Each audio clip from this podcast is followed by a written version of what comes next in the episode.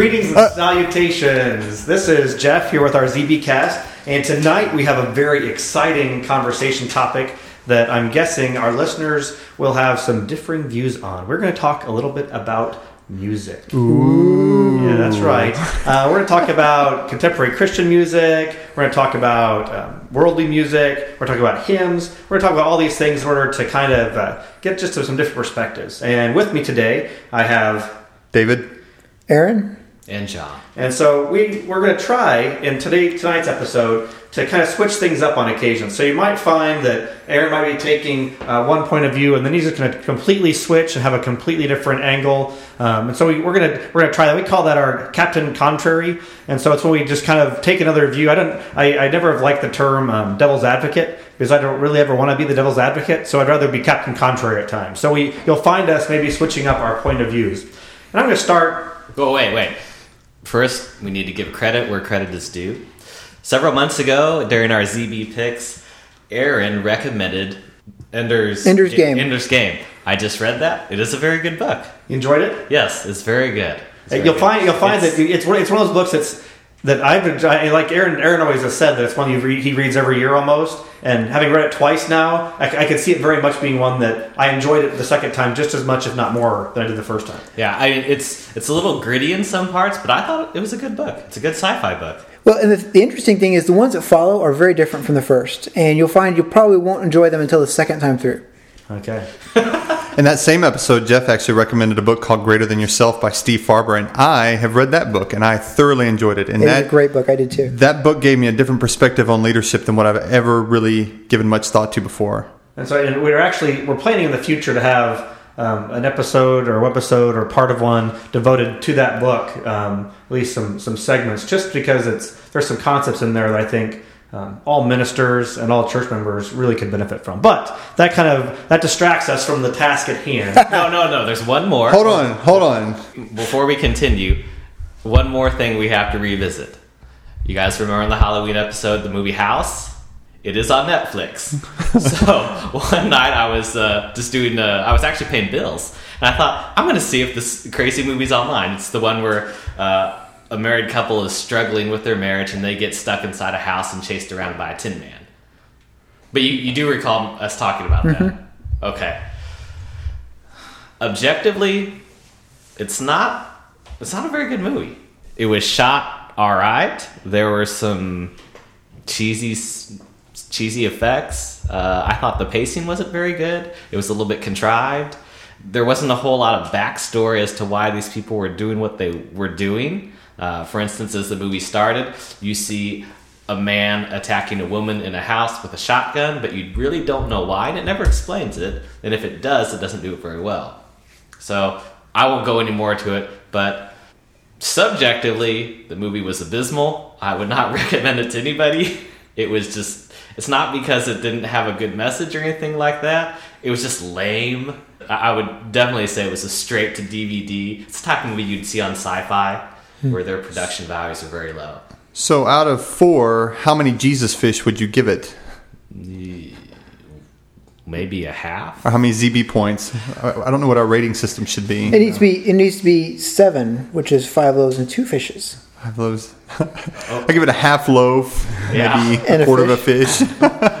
Uh, okay, I, I would give it. Yeah, I'd give it a loaf, which would translate to if it's on and there's nothing else, then maybe have it on in the background for noise. But definitely don't go pay money to see it. Okay. All right. A little bit ago, we um, we we flipped a pencil to determine what which positions we're going to start off taking tonight, talking about music.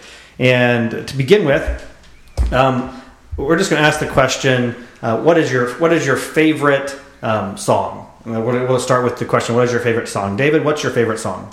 There's a new song out right now by Toby Mac, Um, City on Our Knees. City on Our Knees. Not that I listened to that, but City on Your Knees. Sit on our knees. It's it's out. It it really asks the question, kind of repeatedly throughout the song. Why not us? Why not now? And and I I think that question just reverberates in my life. Of you know, if, if I profess to be a Christian, I will do all these things. And why not now? Why shouldn't I dedicate my life now? And that song really speaks to my life. And and I'm that right now is the number one song on my playlist. Mr. Rhodes. there's a song called Saints, and I'm trying to find the artist. And goodness sakes, I have listened to that over and over and over. Uh, I can't find the artist right now, but it's really an addicting song. Um, from a message point of view, it uh, just really uh, endorses um, getting involved, getting getting active, and it, basically the the the Wait, chorus Getting involved with what? um, being a witness and, and doing God's work here on earth. And the mes- message is when the saints go marching in, I want to be in their number. What, what genre of music is it? like "Oh, when the Saints go marching in"? That It, one. it's roughly based on that song, yes. Go marching. It It's not like that, that? It's not that song, but it's roughly based on that song. To song. be in their number when the Saints go marching in. It was certainly it was certainly based on that song, That's but it good isn't song. that song. Is it? I, I don't know that Jeff helped with the answer to that question. Is that like a contemporary Christian song or like a gospel song or is that a hymn? Um, it might be considered contemporary Christian. Yeah. Okay. All right, Jon. What, what's your what's your favorite song right now? I don't know. I listen to so much music. I really don't have a favorite song. I don't even know if I have a favorite album uh, or a favorite band. I can tell you what I've been listening to lately. Uh, Oh, uh, it's Sara Groves, When the Saints. Sara Groves. Oh, I think I've heard that one. Give you a little time there, a little reprieve, Jon. uh, I yeah. still, you, you, you don't have to answer. Here, why don't you go first? Okay, um, what I think. Uh, there's, I, I'm, I, um, I like all music, and the position I'm going to be taking to begin with is going to be an all music position. Um, but I, Spoiler alert. spoiler, true, spoiler alert. Um, but I, I still, um, my my favorite song is "The Old Path." I can't. I, I, there's no two ways about it. I probably probably my favorite. Um, I like that song a lot, but probably I like the version that uh, my good friend Tom Mitchell sings. I don't know if any of you have heard that before, but it's um, it's amazing. I mean, it's mostly it's mostly the he has he has a, another verse, an additional verse that I really like. Maybe we could get his permission to include that in Maybe we could. this podcast I don't right think he hasn't now. recorded yet. Oh, never mind. has, he has, he has- that's going to be on his next album, I believe. Okay. But he does not record it last I heard. And so, uh, but it's, the plans are to record it. But that's my, that's my favorite song is The Old Path. Well, I don't. I don't really have a favorite song that I can think of, but I do know what I've been listening to lately. There is an independent band called Anathallo. Let's see, how would you describe them? Uh, well, they're Something that the three of us wouldn't listen to. You might. Anyway, they released a album where they recorded a bunch of hymns. I, I have no idea. No, they're, they're not really classified as contemporary Christian or anything like that. They probably play secular music, but they did release a, a short EP of hymns. And for those of you that don't know what EP is, that stands for extended play. So that's usually four to six songs. I, I love it when people remake hymns, jazz them up a little bit, Yeah. give their own flavor to it. All right, so we're going to talk a little bit about um, what music we as saints should listen to, and um, I, I'm, I'm going to open up with a position of um, I don't think there should be any really restrictions on what we listen to. I think all music has some parts and pieces that we might use. Um, there's just a lot of a lot of good songs out there, a lot of good things to listen to. Anybody have any? Um, what, what do you think, Aaron? I'm going to start with the position that as saints, we should uh, listen to uh, Christian music that was created today. We we often call that contemporary Christian music, but it should be it should be relevant and it should be uh, recent. And so why? Why why not? I mean, so are you saying that the hymns aren't aren't valid anymore, or Um, I would say that for the same reason that we don't wear uh, togas anymore, um, we've we've adapted. We've taken you know the current styles, the current um, fashions, so to speak. We don't go excessive with them, but we take what is current uh, and we give that as glory to God and put uh, God's touch on it. And so do the same with, with music. It becomes contemporary Christian music. I disagree. All right. I think, since I'm representing the side where hymns are only good, I think Aaron's response is a knee jerk, uh, knee jerk response predicated on his age. Me being so much younger than you, Jon. He, he just doesn't like to do things the old way. He thinks things are, should be done the, the new way. I think that hymns are great. In fact, I think we should sing them in the original German or Italian or even Latin. That, that's my stance. oh my gosh, I thought we were supposed to be semi-serious about our positions. Maybe maybe we should have people take positions they actually somewhat agree with. It help. David, what do you think? I, I since I don't really have a position, I'm, I, I think I lean towards Aaron's argument. I, I think Aaron made a good point that being a Christian, Philistine. I call you a Pharisee.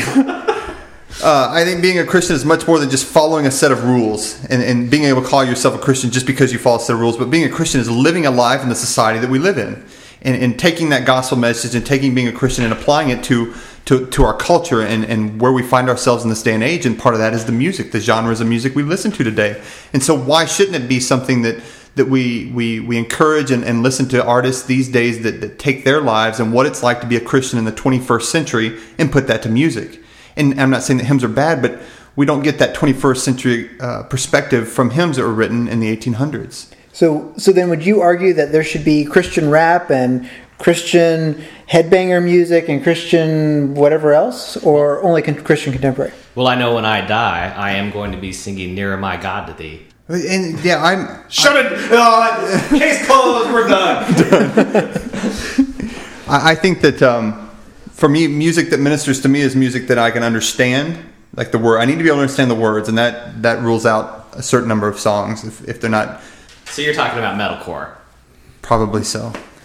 And and also, um, if it's just my personal preference, and, and I can't say what's right or wrong for everybody else, but music that ministers to me has to come to a tune and a beat that's that's that meets my personal preferences. And so I don't know how to put that into a, a, a box or a set of rules that say this kind of music's okay, this kind of music's not. But for me personally, there are certain types of music that, that don't that I don't enjoy and don't mean a lot to me, or um, I, I'm not real sure how to express what I'm saying, other than to say that to me it's a preference thing.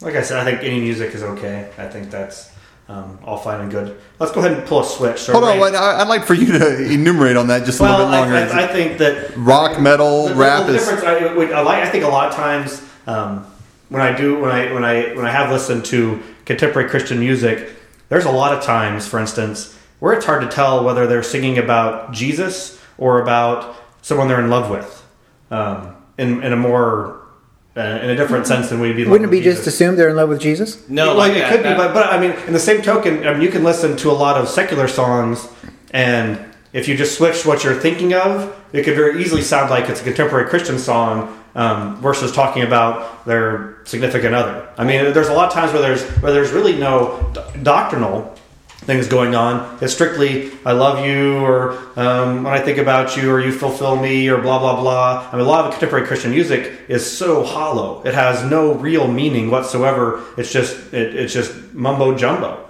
what about "I Will Be Here" by Steven Curtis Chapman? Well, that, I'm not saying that it's all mumbo jumbo, but I, I think some of it. I mean, that that very easily that, that song for how many weddings have been had that sung there. That's true. And and so are they? I mean, I don't think they're talking about Jesus being there. So- I don't think So so. you're arguing then that there's some death metal music out there that's actually appropriate to listen to. Not quite. I, I, I don't listen to a whole lot of death metal myself. I think you're picking on an extreme, but I think there very well could be.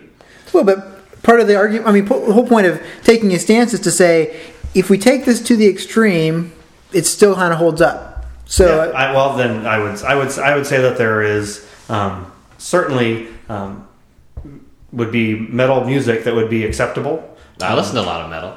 and so I'll give a shout out to August Burns Red. People should check out their CD Constellations. It's a good one. never heard of them. You're fine. a couple weeks ago, I got I had the opportunity to go to Chicago and go to the U- a U2 concert. And I actually found I never I, I honestly am probably one of the only people at the actually at the U2 concert that owns no U2 music whatsoever. I do not own one song of theirs on my iPod, on a CD or anything.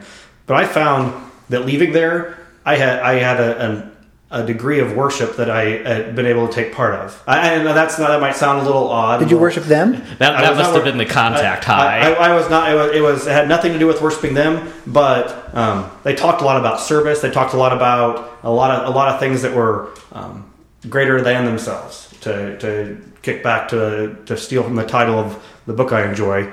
Um, there were there were some songs that were sung that I thought um, had some elements of worship. Uh, I've, I've, I've actually felt more worshipful there than I remember. I went to a I think it was a White Heart. Is that an old Christian rock band? Mm-hmm. Um, I remember going to a White Heart concert and walking out because I thought it was it seemed um, borderline sinful. Lame. well, that, I mean, it, was- it just not did not seem worshipful at all. And so, just saying something that's contemporary Christian, I don't think necessarily means anything. I think um, so much of it is hollow. I think there are some people that that would say that the music, if it if it doesn't have the name of Jesus or if it doesn't say Christ in it, or if it doesn't explicitly uh, talk about Christian values, it, there's no value in that song. And I would disagree. You know, I, I think that love is an emotion that we have in this world, and so why shouldn't there be songs about love and, So and songs? lust. Should we have songs about lust? Well, it, is I'm, is love a bad thing? Is love something that the Bible? bad thing? Well, yeah, I think the Bible speaks against lust. but I mean, there there are just Crack a bad thing. there are songs that, that, that artists write just about their experiences in life, their childhood experiences, or their experiences with their family or, or, or work. I mean, it's just So, so you're saying that a song about like sunshine on my shoulder Makes me happy. makes me happy. That's just a pretty neutral song. You're saying to be okay. yeah. I don't see any reason that we shouldn't be able to listen to that kind of music. And so, would you say what is it? What is it that makes a song good or bad? Is it the words? Is it the rhythm? Is it the tune? What what is it? Or is it the singer, the person who sing it, or the author? So let's pull a switch. Let's let's continue down that path and let's pull a switch. so who's taking over the hymns? I'll take the hymns. Hymns only. Hymns only. If not, I'll take it. You can go ahead and take it for now. You want it? I'll take it later. Okay, All right. So, So which side am I taking? pick a side. pick it. You pick this time since you got stuck I'll, with I'll- some. I'll be the wild card. All right. Uh, so it's okay. So what so is what are it- you now? You're what he was. What were you? I'll, I'll be contemporary Christian is the way. and that makes you. All music. All music. So you're only contemporary I'm only Christian, contemporary and I'm only contemporary- hymns. I'm a Okay. contemporary Christian man. Okay. And so I'm asking the question: What is it that makes a song Christian or not Christian? Because we've already we've kind of Wait, talked wait, wait, about. wait. Not Christian or not Christian. It's good or bad. Okay, good or bad? Well, that's good. Thank you for clarifying. What ma- what is it that makes a song good or bad? Is it the author? Is it the tune? Is it the words? Is it um, the rhythm, the beat?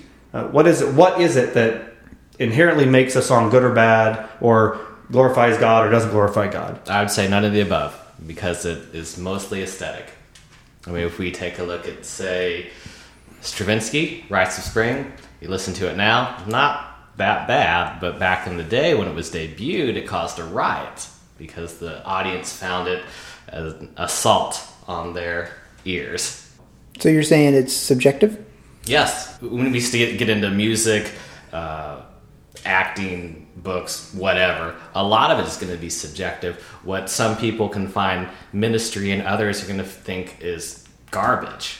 Like I, I don't know that I would necessarily get a whole lot of witness out of out of listening to Christian rap. I might if I took the time to find it, but off the top of my head, and a lot of what from what I've seen in rap Christian rap music videos, it still seems to be centered around glorifying a personal image.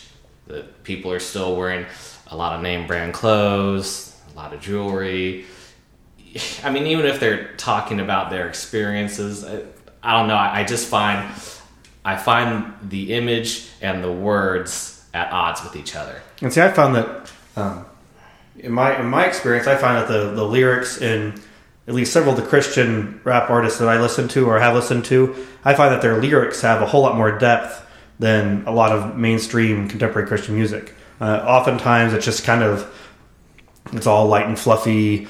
I love you, Lord stuff. That's that. I mean, it's not bad. It just has no meat to it. Versus, versus a lot of the um, the Christian rap I've listened to. I mean, there's some theological and doctrinal things that are discussed, um, and some angles on things that take a little bit more thought than just. I mean, singing "I love you, Lord" ten times in a row. See, and I feel the same way. Praise music in and of itself, it it doesn't do a whole lot for me in so much that it doesn't help me with my day-to-day choices. It's like, okay, so so we do sing I love you, Lord. How does that help me the other 6 days of the week other than the fact that yes, we should praise God? And, and so I think it's much easier for people to identify with those that would would, branch outside of, of worship and praise music that start dealing with day to day issues, uh, personal issues, even uh, you know we were talking about earlier, even dealing with lust. I mean that that's a difficult uh, difficult thing. There is a there is a band that, that dealt with it, and I'm trying to decide who, who they are. I don't know if it's Devil the Devil Wears Prada. What was something that? like Uh, that boys band, the Mormon boys band. Oh, um, David, you know what it is. I- Uh, I- Sons of Provo. Sons of Provo. Sons of Provo. Yes, shout out to Sons of Um, Provo. Yeah, Dealing with Sons of Provo lust. has a, has a variety of songs that are entertaining, um, but I'm still waiting for to hear from David as far as what what constitutes good or bad music. What is it that makes it good or bad?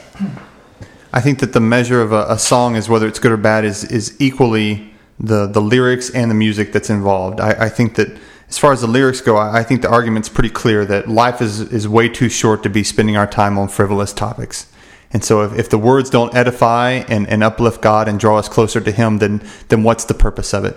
And and I would quote Arthur Oakman saying that you know the only thing worth worth dedicating our lives to these days is the kingdom of God. And so I think that our music would fall into that. Anything that doesn't draw us closer to the kingdom is not worth our time.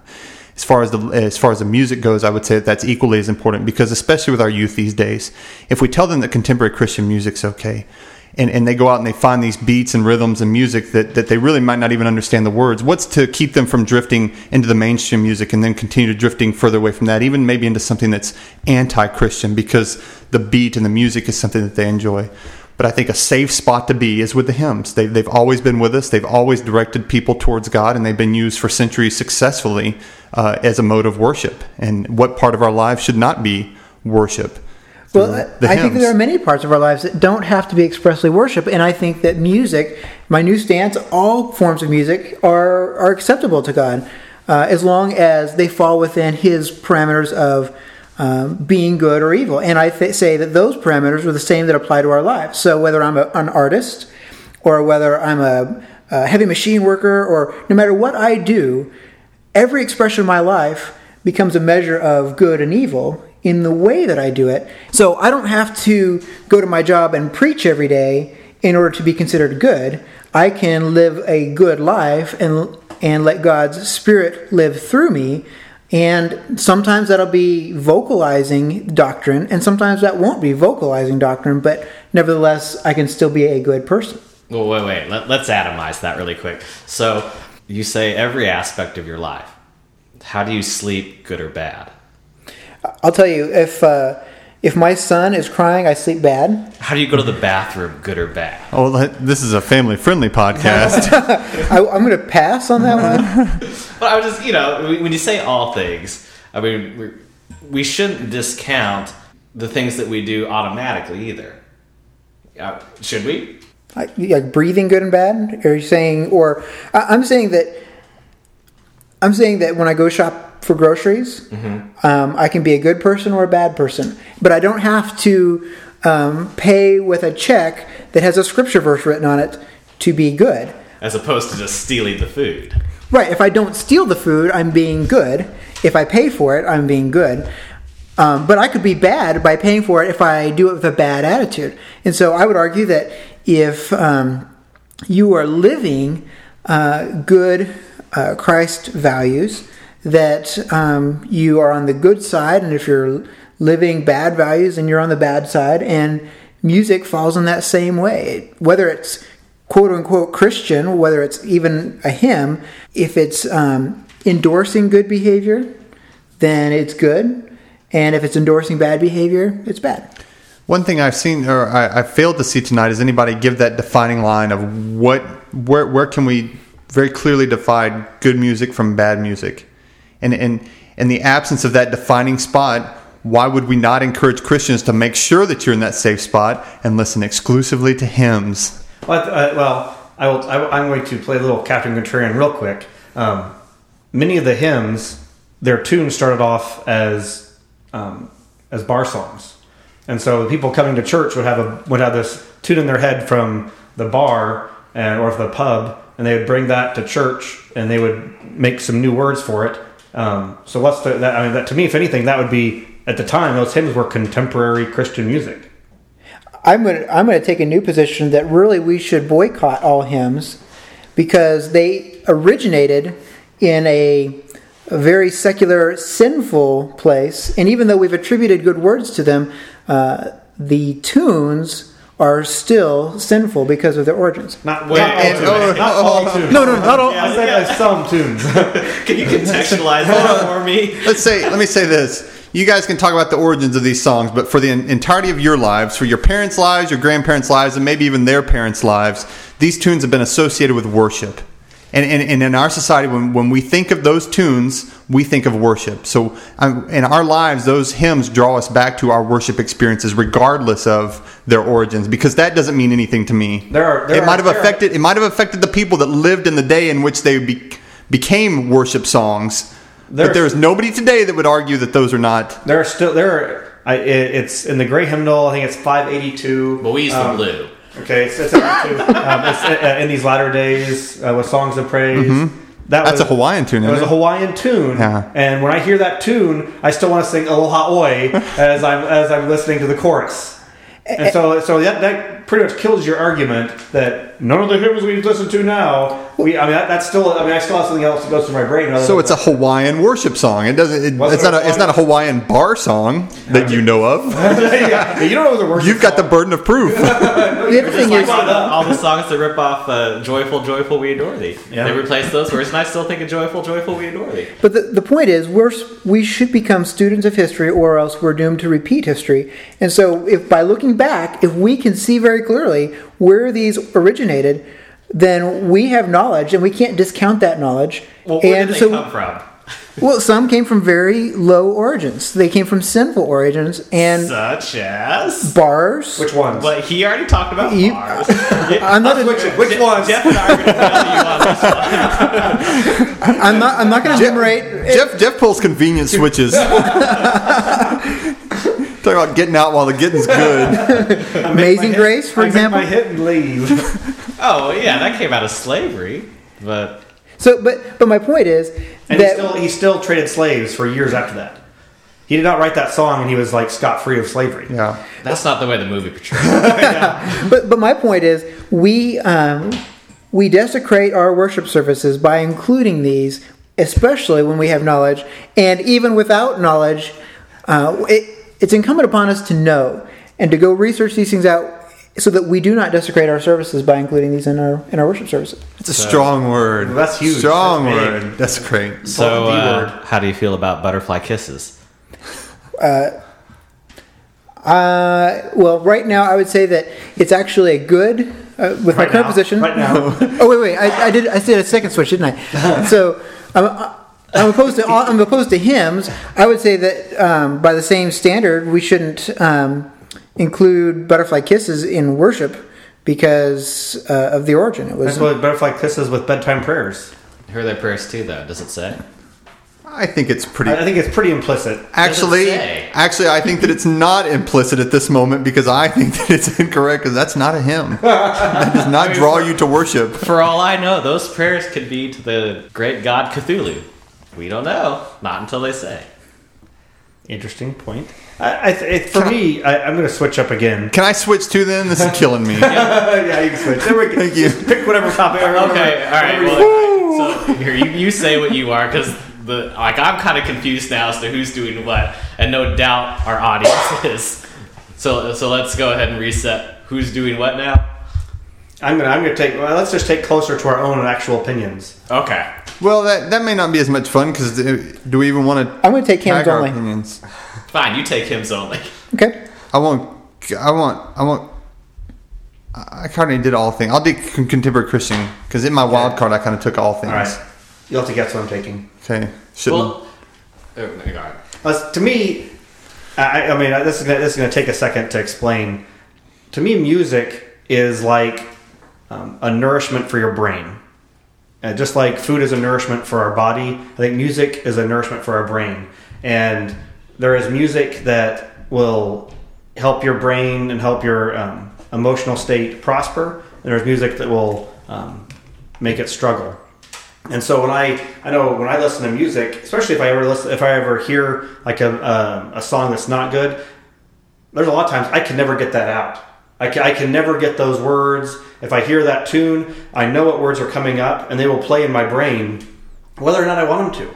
Um, and they might be bad words that are playing in my brain because I've heard that song, I've heard those words, I've heard that message, and that's rolling in my brain. And there's nothing I can do to get that out of my brain. And so that that that that's going to take me down a path that I don't really necessarily want to. Um, but that that song has been it has a toehold in my brain and in my my soul. Like Return to Innocence by Enigma.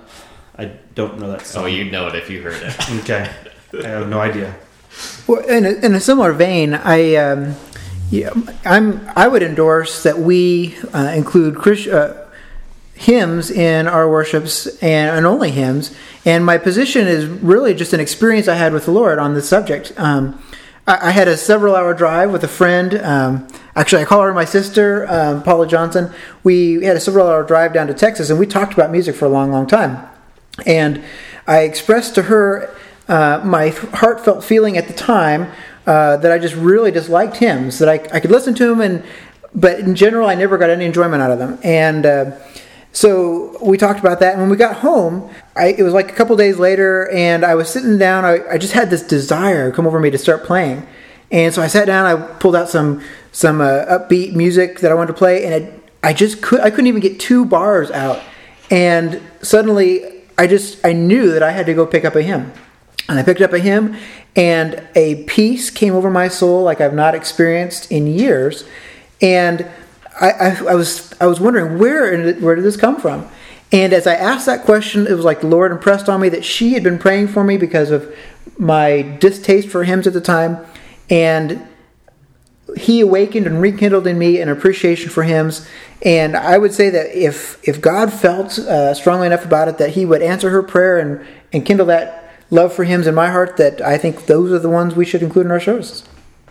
I, I, I think that's a good point. And while I I enjoy um, contemporary Christian music, I think it's really it's really dangerous to say, well, just because it's contemporary music, contemporary Christian music, or it's on um, KLJC or K-Love for those of you who live around here, just because it's on there, that means it's good. I think sometimes we tend to we, we like to gloss that that's everything that's there is fine. And I know there's a couple times where I'm listening to a hymn, th- or not to a hymn, but to a, a contemporary Christian piece of music, and I think, well, there's some there's some phrases in there that I think are contrary to the gospel. Um, some things in there, then, but yet it's on a Christian music station, and so it must be okay. Um, and so I think it's dangerous just to kind of just put your filter to the side and not use it. Mm-hmm. I know there's a, there's a, song out that it's it's appealing aesthetically to me, but there's some phrases, and I, I, don't know what you guys think of it that that kind of that I object to a bit. Uh, one is, is um, perfection is my enemy, and um, there's a couple. There's one I can't think of right now that really there's some phrases in there I don't like. I think David and I have talked about this before. That um, one's by Francesca Battistelli. Uh, but yeah, and like perfection is my enemy, and it's I mean it's aesthetically very pleasing, but I'm not sure if I in, embrace the idea that perfection is my enemy. And I know what she was trying to say. Um, so what is she trying to say by that statement? Well, see, I think she's. Trying, I've never heard the song. I, I think so. she's trying. I think she's trying to say that perfection is very hard but it's something she's working towards. And that, and the the failure to reach perfection keeps her from striving to do good. You know what I mean? It's like since I know I'll never be perfect, I keep I keep letting myself down. I keep letting God down. In that sense, perfection is her enemy. But we were commanded to be perfect, even as our Father in heaven is perfect. And so that phrase just alone, it takes a lot of contextualization for it to make sense. And so I don't really like that phrase. Um, and there's another song by um, whatever St. James. What's her name? Something. Rebecca St. Rebecca St. James, and it's. I mean, it's the title is God, and it's like, I mean, it, she like practically shouts the like God's name like five or six times in it, and I just find it. I mean, I just find it an assault on my senses just to hear. I mean, the way she is just singing it so loud and so abruptly. It's not worshipful to me. It's offensive to my mm-hmm. to my senses to hear. But yet, it's quote unquote contemporary Christian music, and so some would say that's all. It's all. It's all good. You know, we preach we preach a lot of personal responsibility in our church. You know, don't do something because you don't believe something because your pastor tells you. Don't believe something because somebody else tells you. Don't don't rely upon the prophet. Don't rely upon others to do things for you. Make your Christian walk your personal responsibility. And so, why shouldn't we expect the same of people? And if a song to them is edifying, and they've made that decision that a song is edifying to them, why should we condemn them for listening to it? You know, I mean, it, it at what point do we give people the leeway to say it is your Christian walk and it, it is up to you and we, we respect the fact that you have made a decision that this song brings you closer to God? It may not minister to me, but it may minister to you. But that doesn't mean we should include it in our worship services. No, I'm not saying say, include it in worship services, but for personal worship, personal free time. Well, I, and I think that in our worship services, we shouldn't take the the chance of including false doctrine uh, by including, you know, Francesca Battistelli or whomever maybe they had good intentions and maybe if you put the right spin on it, you can get uh, close to the right doctrine. But there should be no ambiguity in our doctrine in our services. I, I would agree. I, well, I would agree. I'm not trying to argue that. I know that there were um, in a version of the hymnal that um, some different churches use. I don't, I won't get too specific. Um, there's some rewrites of some hymns that where people like tweak some words to make them suit their needs at the time. I know. And um, I remember, like at, at a congregation I used to go to, um, pretty much the entire congregation would sing it the way that wasn't even the hymnal that we were using because it was doctrinally incorrect the way that it had been changed. Yeah. Um, and It's so, called freestyle. yeah, I guess, yeah, the whole congregation went freestyle together, and so, um, and so just because it's in the hymnal or in a hymnal doesn't mean it's necessarily good. So, are there any other, anybody we've we've we, we've You didn't ask me about mine. Yeah, go ahead. Well, I actually have a little bit different take on music.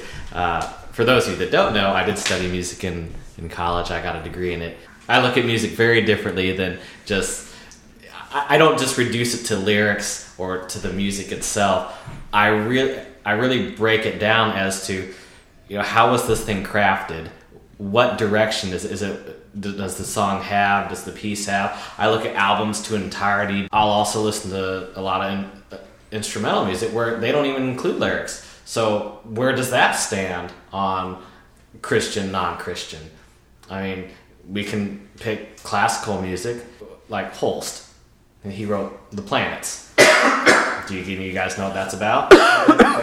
Uh, we, we, we, I, But you know it's about astrology. yeah, I actually, uh, when, and when I was in high school band, we, we played Jupiter, I think it was, and so I, I actually own the planets. And some of them I don't really enjoy, but there's a couple Yeah. of them I really enjoy. Mars is pretty popular, and I think Jupiter's pretty popular. But yeah, I mean, it, Holst is it, the planets is this about astrology. Does anybody want to take the stance that there should be no accompaniment? It should be all a cappella? A little, little uh, primitive Baptist stance. Or the, what, what's the, what, there's some churches that don't have music at all at worship. That's what I'm talking Man, about. I think Yeah. that's primitive Well, Baptist. then I they don't even sing. There's like no Church of God is that way too, isn't it? I don't know. There's like no music. Yeah, Well, there's spoken. no Sunday school, no no music. But but anyway, so I take a look at uh, I take a look at the song structure. One thing that I find I get I don't know if it's really a ministry to me, but when I look at hymns, I actually look at the way that the music is written. I look at the chord chords that they use, how they make the resolutions at the end, whether it's conclusive or inconclusive. That Ah, music theory. yeah, I mean, it, it basically revolves around music theory. So that's what makes songs interesting to me. Uh, also, the skill level that it takes to play it. I mean, all you guys can surely attest to. It's even even if you see a kids game that that was played well, a kids football game, you would still rather watch a good NFL game because professionals are doing that. So I feel the same way about music. You know, mainstream music and contemporary Christian music, it doesn't do a whole lot for me because I know that there's there's a whole swath of people that can write that. And so it's just like, well, it's not that it's a bad song, it just doesn't do anything for me. I I get much more enjoyment out of listening to highly skilled musicians play. But wouldn't you argue that part of a worship service is participation from branch members? And if it's too skilled a piece to, in order to be played by uh, the average member, that we're actually excluding participation of our membership in glorifying God by giving music if we include contemporary Christian music. Well, yes, and on two different levels, that is true because um, we were talking about my personal taste. If we talk about music for the whole, then anything that you do that incorporates an audience, I think you should make it as easy as possible to to get as many people involved as you can. So yes, for the sake of worship, I'm cool with you know guitar chords and clapping hands. That's fine. It, it, it just depends on what it is. I think something that you you kind of touched on. I think is interesting is we have just within the last probably sixty years come to the place where individuals or groups and their performances of a piece have overridden the authorship and the production and the creation of the piece. Because you think we when we when we think back to say the 1700s, name the five greatest performers. Uh, performers, not the five greatest Authors. authors, Composers. composers. I mean, we don't, we don't. I mean, we those I mean, those people are people we don't even know. because they didn't have radio, they didn't have TV, they weren't watching MTV to see who was doing what. They had a composer who wrote write down his music. They would send it to different orchestras throughout the continent or throughout the world. And, not, not even that, vocal pieces. They're there because like uh, who is it? J.S. Bach. He was he was hired by people to write music all day, and a lot of times they were just church vocal music. And so, and so, I think uh, we've changed when we thought when we think about quality music because you, you touched on how you th- I mean you'd rather hear you'd, hear you'd rather hear a skilled performer a skilled artist. I think you said something you said something to that effect, and I think it's interesting because 100 years ago we didn't have that option. Our option was well well written music versus not well written music because you're going to have just your local schmucks singing it um, most of the time, and it was going to be whether or not it was a good piece of music versus whether it's a good performer because you're going to hear the same performers every time. Well, I, guess what I would, where I really stand on it is that the the greatest testimony that you can give of God is for you to use the gifts that He gave you to the best of your abilities.